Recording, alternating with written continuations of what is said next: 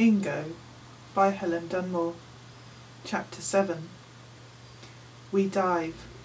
I cling to Faro's wrist because there's nothing else, but it doesn't feel like a human wrist anymore.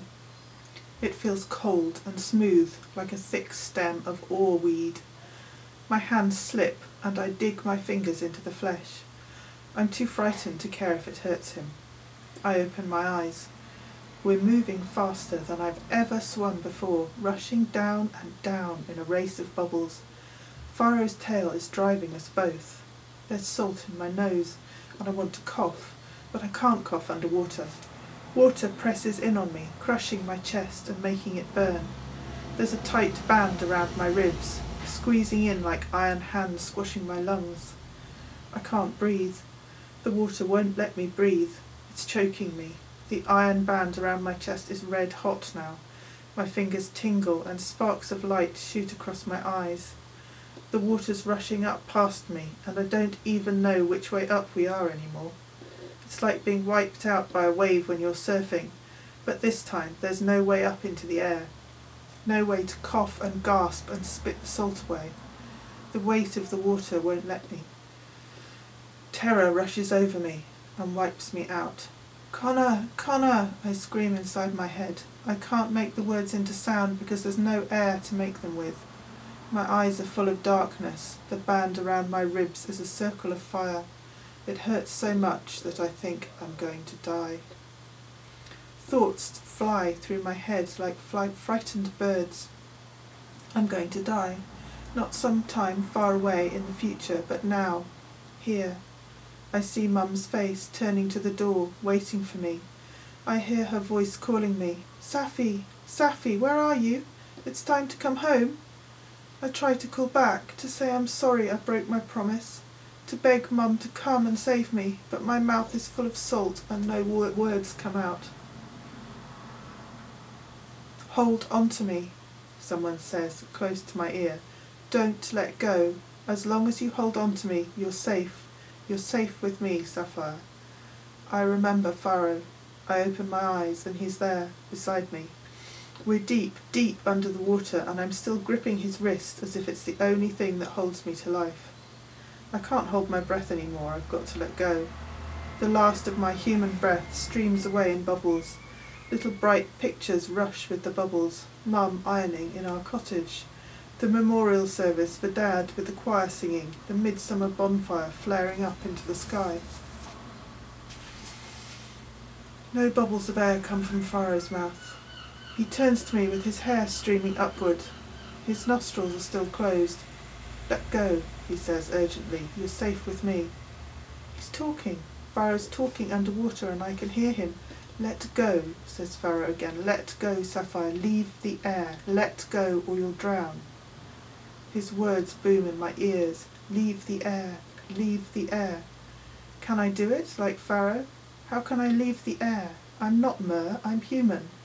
My ears are bursting, my chest flares with fire that is licking up my throat now and into my brain.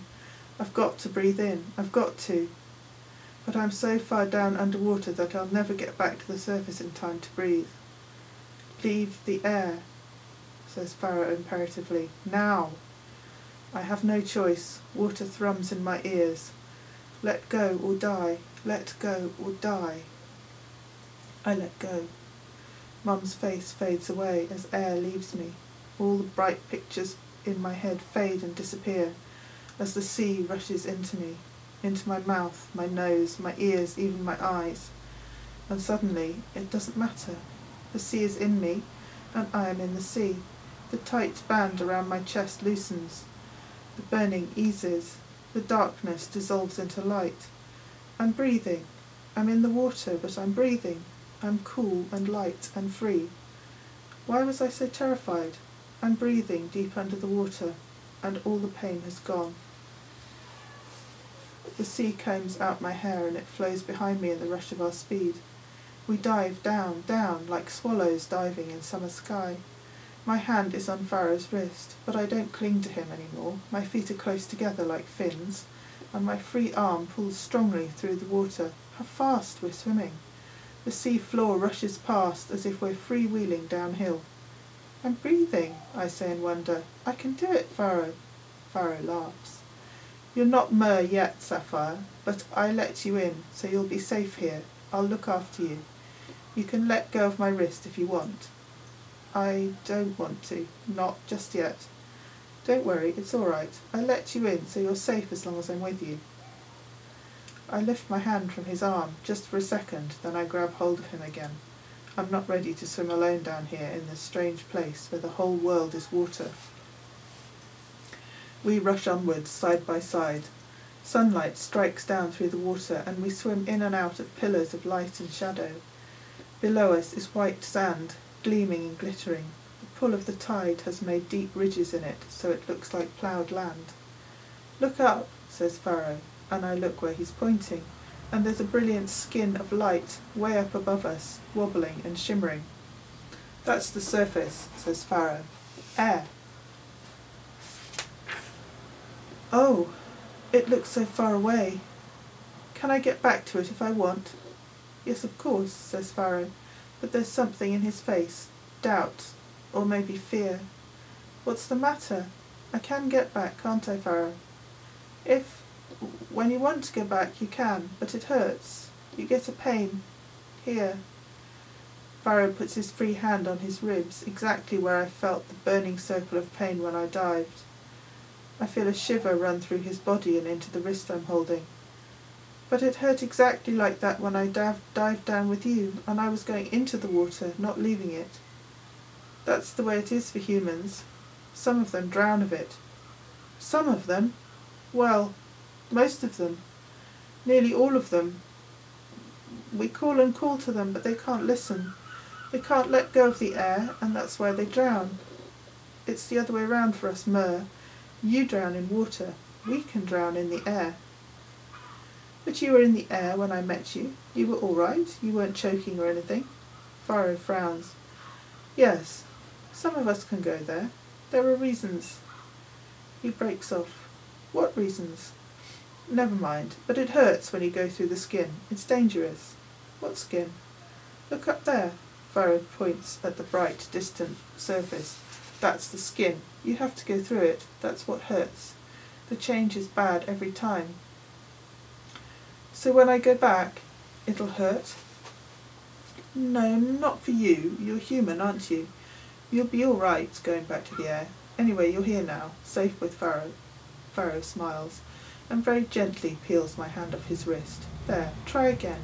You really don't need me now. You only think you do because of your air thinking. We're not moving anymore. I'm floating free in deep, deep water. My hair drifts across my face, then drifts away. The sea holds me like a baby. I'm not scared of it anymore. I'm rocking, rocking in the hammock of the sea. Faro is right. The sea will look after me. Gently, my hand floats away from his wrist. I cup my hands and scull the water. Faro's right. I am safe. Suddenly, with a strong flick of the tail, Faro turns a perfect somersault, and again and again, faster and faster until he's a whirling circle of human body and seal tail. You try it, Sapphire.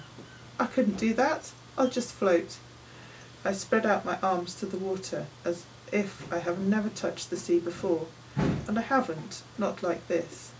I'm not bouncing about on top of the water doing breaststroke or backstroke or what humans call floating. The skin of the sea has parted and let me in. I'm living in the sea. I'm part of it. Let's surf a current, says Faro. Come on, we'll find a strong one. All my life I've been trying not to find currents. I know there's a rip beyond the headland. That's why we never swim out there, because it's too dangerous if the rip catches you. It can pull you a mile out to sea. Even if you're a good swimmer, you won't be able to swim against it. You'll be swept out and you'll drown, fighting it. There's a good current this way, says Faro. Come on. But this way, Sapphire. I see the current before I feel it. There's movement in the water ahead of us, like a twisting glassy rope, or like a powerful sea snake coiling itself in and out. The current looks thicker and much more solid than the calm water around it. Once it gets hold of me, I'll never escape. It'll coil itself around me, pull me tight, and take me wherever it wants. Never, never swim out beyond those rocks, Sapphire. That's where the rip runs. But I can't see anything, Dad. It's there, believe me. Now promise. All right, Dad, I promise. Let's go, calls Faro, springing forward eagerly, like a surfer trying to catch the perfect wave. His body twists and vanishes into the snake of the current. But I can't follow. I promised Dad. I can't. But I can't stay here alone either. What did Faro say? As long as with you're with me, you're safe. I dive, and the current swallows me. Just for a second I feel the terrible python pull of it, and I'm scared it's going to crush me like a snake would crush me in its coils. And then I'm part of it. No, once you're inside it, the current is nothing like a python. I feel as if I'm in a plane racing down the runway at full power. There's no choice anymore. The plane has got to fly, and I've got to fly with it.